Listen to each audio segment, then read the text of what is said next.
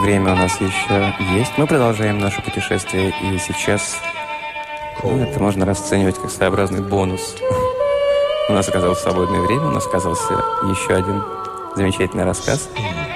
И называется он очень серьезно. То есть закончим мы сегодняшнюю модель для сборки чрезвычайно серьезно, в мыслях о вечном. Рассказ этот называется «Мыслитель».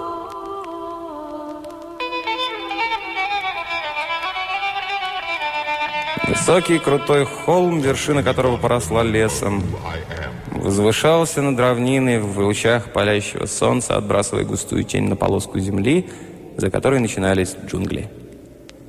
На почти отвесном его склоне, как раз посредине, прилепился огромный серый утес, напоминавший фигуру великана, погруженного в размышления – этот утес, неровный, щербатый, изъеденный водой и ветром, так разительно походил на гигантскую статую человека, занятого решением мировых загадок, что еще со времен исчезнувших чиапасеков назывался «мыслитель» и внушал суеверный страх.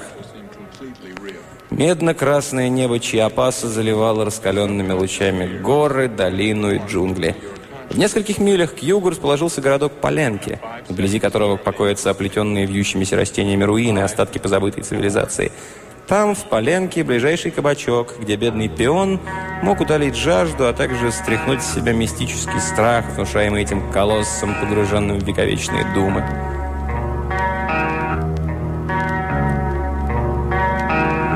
Неуклюже развернув мула в конце борозды и перенеся вслед за ним саху, Хосе Филиппе Эгуэрола остановился и отер платком пот с худого дочерно загорелого лица, облизнул потрескавшиеся губы и отогнал кучу москитов. Слева в зарослях джунглей насмешливо тявкали, пищали и вили невидимые твари. Справа вздымался крутой холм с выступающим каменным чудовищем. Тень огромной головы падала наискось, доставая самые дальние борозды. Так высоко в небо возносилась голова гиганта. Хосе Филиппе Гуэрола старался не смотреть на мрачную фигуру мыслителя. Ни разу еще он не взглянул ей прямо в лицо – это считалось опасным. Он не имел ни малейшего представления, почему, но испытывать судьбу не решался. И так уже, по мнению многих, он вел себя слишком неосторожно. Только брат Бенедиктус святой водой, да несколько сумасшедших янки могли следовать пословице, что и кошке дозволено глядеть на царя. И насколько ему было известно, ничего плохого с ними не случилось, но у него, Хосе Филиппе, не было сандалий из сыромятной кожи, никогда в жизни не удалось ему пленить пухленькую синьориту, и никогда не выигрывал он в лотерею ни единого песо. Вся его собственность состояла из семи акров болотистой, нагоняющей лихорадку земли, соломенные хижины, расположенные по соседству с кабачком, сахи, мулы и пары драных штанов. Несмотря на палящий зной, по спине его пробежал холодок. Так громаден был гигант, так величав, так царственно равнодушен к возне крошечных существ, пошащихся внизу его исполинских ног. Сдвинув вперед соломенное, плетеное вручную сомбреро, чтобы солнце не било в глаза, Хосе Филиппо хлестнул крепкие грязно-серые ягодицы мула и громко закричал «Но, мул! Но! Но!» Мул поспешно поплелся. Налегши всей тяжестью тела на саху, Хосе Филиппе пошел за ним, неуклюже ступая по свежеспаханной земле босыми ногами. Высоко в небе мыслитель продолжал думать свою думу, не замечая крошечных букашек внизу, двуногую и четвероногую, медленно приближавшихся к его тени – он восседал на этой скале так давно и был так сильно изъеден временем, ливнями и ветром, что никто не мог с уверенностью сказать, вытесал его в страдавние времена рука искусного мастера, или он был всего-навсего причудливым порождением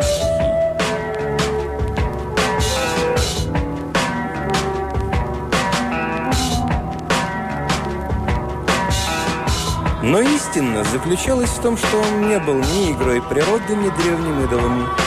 Те немногие, кто видел его и пытался научно объяснить факт его существования, совершали ошибку, отбрасывая очевидные в угоду собственным фантазиям. Он был именно тем, чем казался – мыслителем. В этом отношении шестое чувство коса Филиппа, внушавшее ему безотчетный страх, явилось более верным судьей, чем эрудиция его образованных соплеменников. Человек и скотина с замиранием сердца вступили в полосу тени, отбрасываемой каменным изваянием. Снова выйдя на свет, Хосе Филиппа, прокашлявшись от пыли, с облегчением вздохнул – в любом другом месте тень радовала его, как всякого пиона. В тени спасения от жгучего солнца, в тени можно предаться безделью, поваляться на земле, блаженно вытянув голые до колен ноги, и слушать умные речи жирного, ленивого сеньора Антонио Мигеля Гаутисола и Лосареса, который умел не только читать, но и писать. Любимым его изречением было «Пусть работают янки, они более развитый народ». Но сейчас тень не радовала его.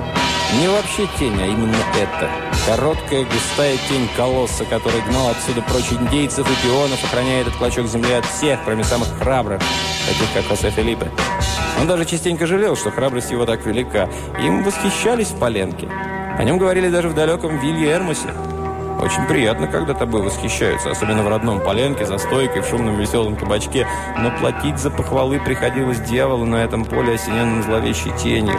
И цена с каждым днем становилась все выше. Здесь не было восхищенных зрителей, здесь только он сам, его бессловесный мул и каменный истукан, к подножию которого не смеют выбегать даже холодные обитатели джунглей. Дойдя до конца поля, он развернул мула, перенес саху, вытер платком лицо, отогнал москитов, поправил сомбреро и с опаской взглянул на скалу. «Но, мул, но!» Его голос уносился к каменной крепости, эхом завывал в ней, проваливаясь в расщелины, прыгая с одного отрога на другой. «Но, мул, но!» В непроницаемой гуще джунглей верещали попугаи, кто-то тяжело ухал в самых недрах зеленого ада – где-то в отдалении треснула ветка. «Но, му, но!» Мыслитель очнулся. Неторопливым титаническим усилием, как в кошмарном сне, мыслитель приподнял руку, подпиравшую голову, и снял локоть с бугра, изображавшего округлость колена.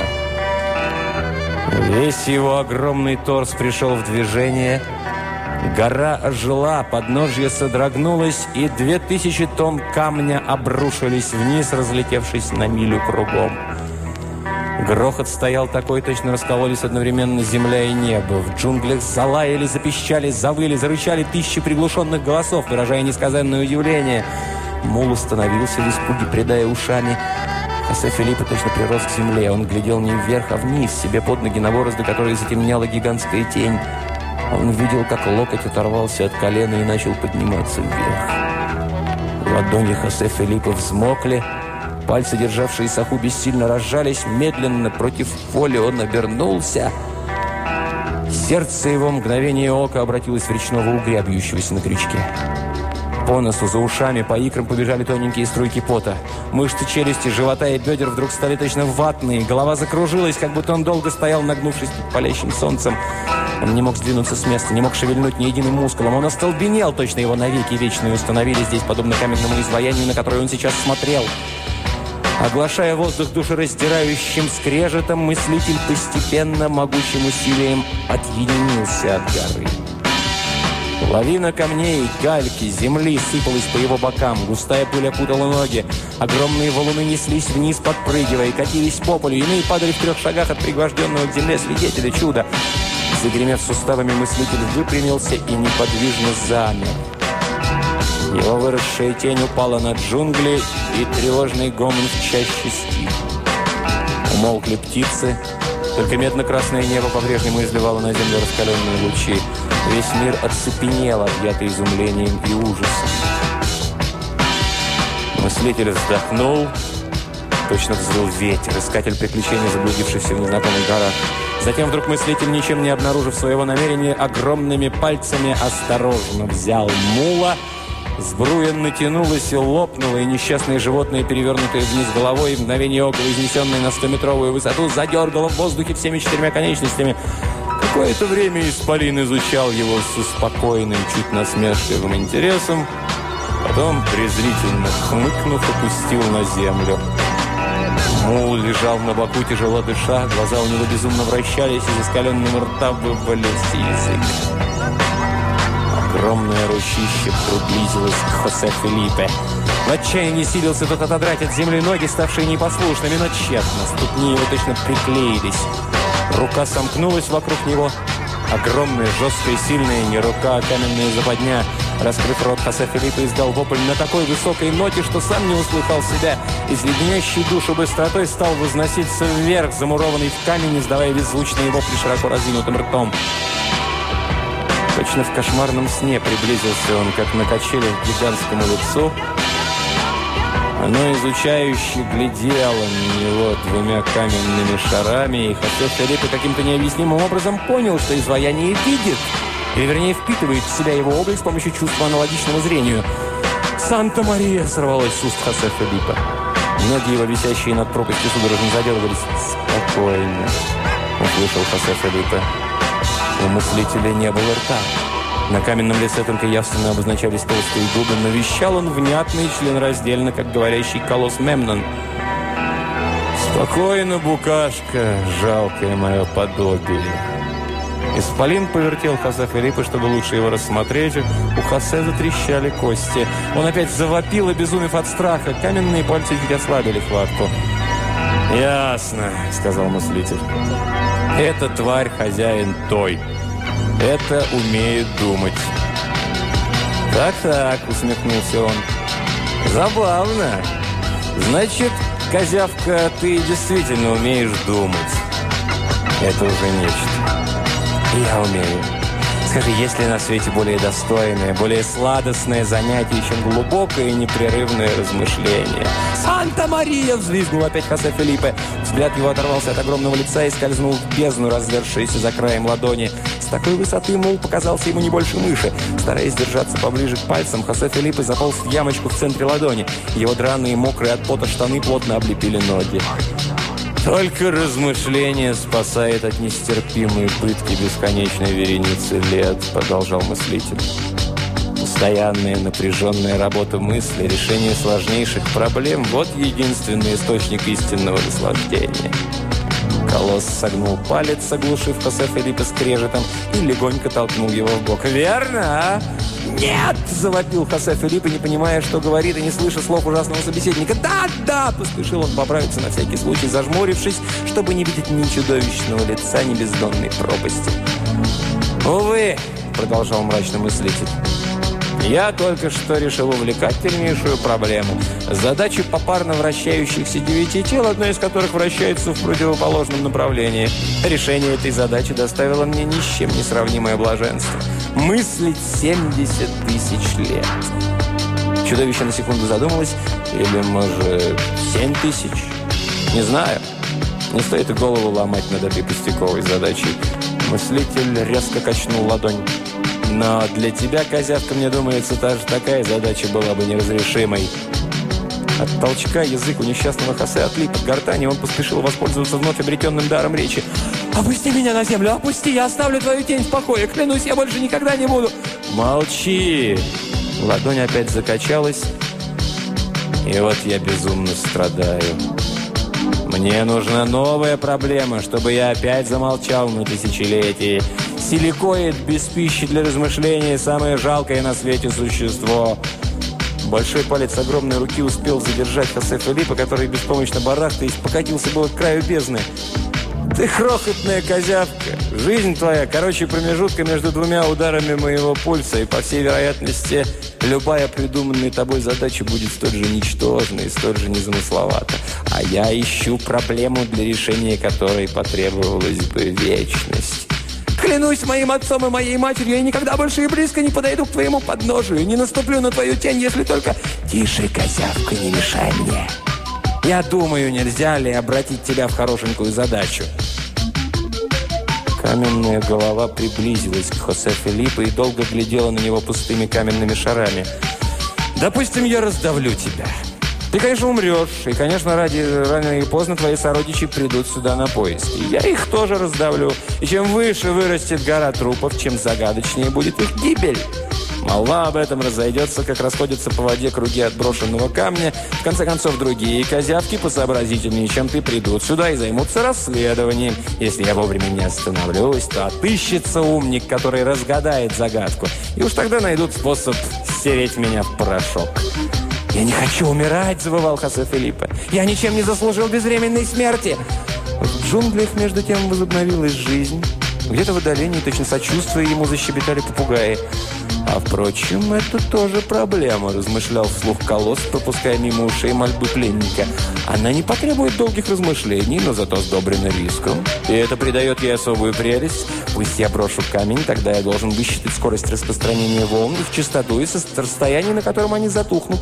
Интересно, смогу ли я вовремя проснуться с готовым решением, чтобы отвратить собственную гибель?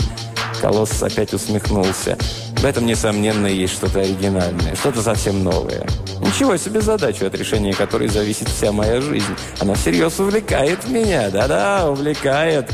Каменные пальцы хрустнув стали сгибаться, приближаясь к Хосе Филиппе. «Жалься надо мной!» – закричал человечек, едва дыша в каменных объятиях. «Жалится!» Пальцы немного ослабили хватку. «Жалость!» Что за туманное понятие? Заключена ли в нем имманентно какая-нибудь проблема? Мыслитель помолчал. «Нет, ничего не вырисовывается». Опять молчание. «Но я понимаю тебя, козявка. Допустим, я подаю тебе крупицу жалости. Тогда, пожалуй, можно будет немного развлечься. Хорошо, я пойду на это. Так и быть, пожалею тебя. Сыграю с тобой в одну маленькую игру. Опусти меня на землю, освободи меня!» «Погоди, еще не время. Сначала поиграем». Гранитные шары глядели на него, но взгляд их был пуст, безнадежно пуст. Игра заключается в следующем. Я пощажу тебя, если ты докажешь, что твой ум не уступает моему. Сумей обратить меня сначала в камень, и ты получишь свободу. Так что думай, козявка. Напряги свои жалкие мозги. Итак, начинаем. Ты против силикоида. Обратить тебя в камень? Для Хосе Филиппа эти слова были лишены всякого смысла. Страх все еще не покидал его, но в нем вдруг стала закипать злость, разъедающая страх.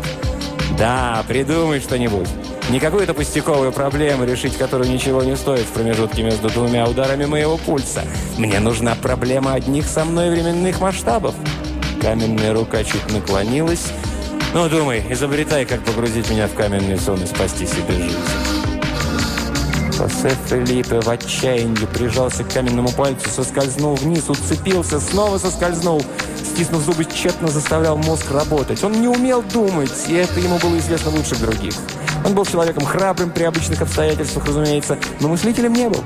Еще никто никогда не хвалил его за оригинальную мысль. Даже кроткий, безобидный брат Бенедиктус и тот однажды сказал, что Хосе Филиппе так глуп, что ему и жить-то незачем. По-видимому, преподобный отец был прав, ибо конец его близок. Бра брат Бенедиктус. Брат Бенедиктус сказал, что он глуп. Почему? Брат... Скорее! Рука еще сильнее наклонилась. Только безмозглые идиоты так медленно думают. Съехав на самый край, Хосе Филиппа невероятным усилием боли заставил себя не разжать рук, обхватившись каменных палец. Ноги его уже болтались в воздухе. Мысленным взором увидел он внизу мула величиной мышь, а рядом исковерканный труп. Начало длинной цепи убийств. Первое звено адской затеи. Руки у него побелели от напряжения, только бы не сорваться. Только бы скорее. Ладонь наклонилась еще. Вдруг безумная ярость захлестнула все существо Хосе Филиппа, подавив страх, умножив сто крат силы. Ловко изогнувшись, он одним махом перебросил тело на огромный палец, выпрямился во весь рост. Его яркие черные глаза горели от гнева. Он потрясал перед каменной физиономией до смешного крошечным кулаком, первый раз открыто глядя в лицо врагу. Сильным, звенящим от волнения голосом он крикнул, бросая истукану вызов. «Ответь, кому сказал Бог, да будет свет!» «Кому?» Не заботясь о том, было ли это для человека проблемой, каменный монстр принял посылку, почуяв в ней возможность тысячелетней работы мысли. Его огромная длань медленно выпрямилась и стала опускаться. Она опускалась все ниже и ниже, странно подрагивая. В полутора метрах от земли Хосе Филиппе сорвался с нее. Он упал на колени, тяжело поднялся на ноги, пробежал шагов 20 и потерял сознание. Откуда-то сверху, глухо, как сквозь сон, послышался скрежещущий голос. «Кому?» Небесный купол над Чиапасом по-прежнему пылал зноем, когда к Хосе Филиппу сознание, и он, шатаясь, поднялся на ноги. Мул, целый и невредимый, стоял, как обычно, на четырех ногах, глядя на него большими печальными глазами. Хосе Филиппа припал щекой к его теплой шее, радуясь присутствию живого существа. Он не хотел смотреть назад, но взгляд его как магнитом притягивал туда, где высился колосс. Он не выдержал и обернулся. Привычная, знакомая во всех подробностях картина открылась ему. Высокий крутой холм с вершиной, одетый лесом, утес причудливых очертаний, разительно похожий на гиганта, погруженного в вековечные размышления. Какое-то время он ошеломленно смотрел на скалу, чувствуя, что страх отпускает его. Потом принялся ругать себя, на чем свет стоит. Где же твоя хваленная храбрость, о которой известна даже в Вилье Эрмосе? Горький ты пьяница и больше ничто. Продираешь штаны в кабачке. Безмозглый чурпан, такому и жить-то незачем. Столько было мозгов, и те проквасил вечером в кувшине с текилой. Неудивительно, что на утро упал за плугом и в беспамятстве сражался с ожившей горой. Задумавшись, он взял в руки сбрую и вдруг увидел, что она порвана. Поискал глазами обрывки, они были разбросаны по полю на расстоянии мили к северу от того места, где он стоял. Повсюду тут и там торчали валуны, которых утром не было. По обе стороны от мыслителя поросли свежие, выросли свежие бугры камней, а у подножия белело его Хосе Филиппе Самбрера. Он вскинул глаза вверх, Большой обломок скалы сорвался с кручи, полетел вниз и с грохотом исчез в расщелине. Эхо дважды повторило грохот, и Хосе Филиппа различил в нем мощное приглушенное бормотание. «Кому сказал? Кому?» «О, Боже!» – прошептал Хосе Филиппа. Трясясь всем телом, он кое-как сел на мула и, понукая, погнал его в сторону поленки. Пот лил с него ручьями. Москиты тучи бились над его головой, но он не замечал ничего, колотя пятками бока своего мула, пока тот, наконец, не затрусил ровной легкой рысцой. «Но, мул! Но! Но!»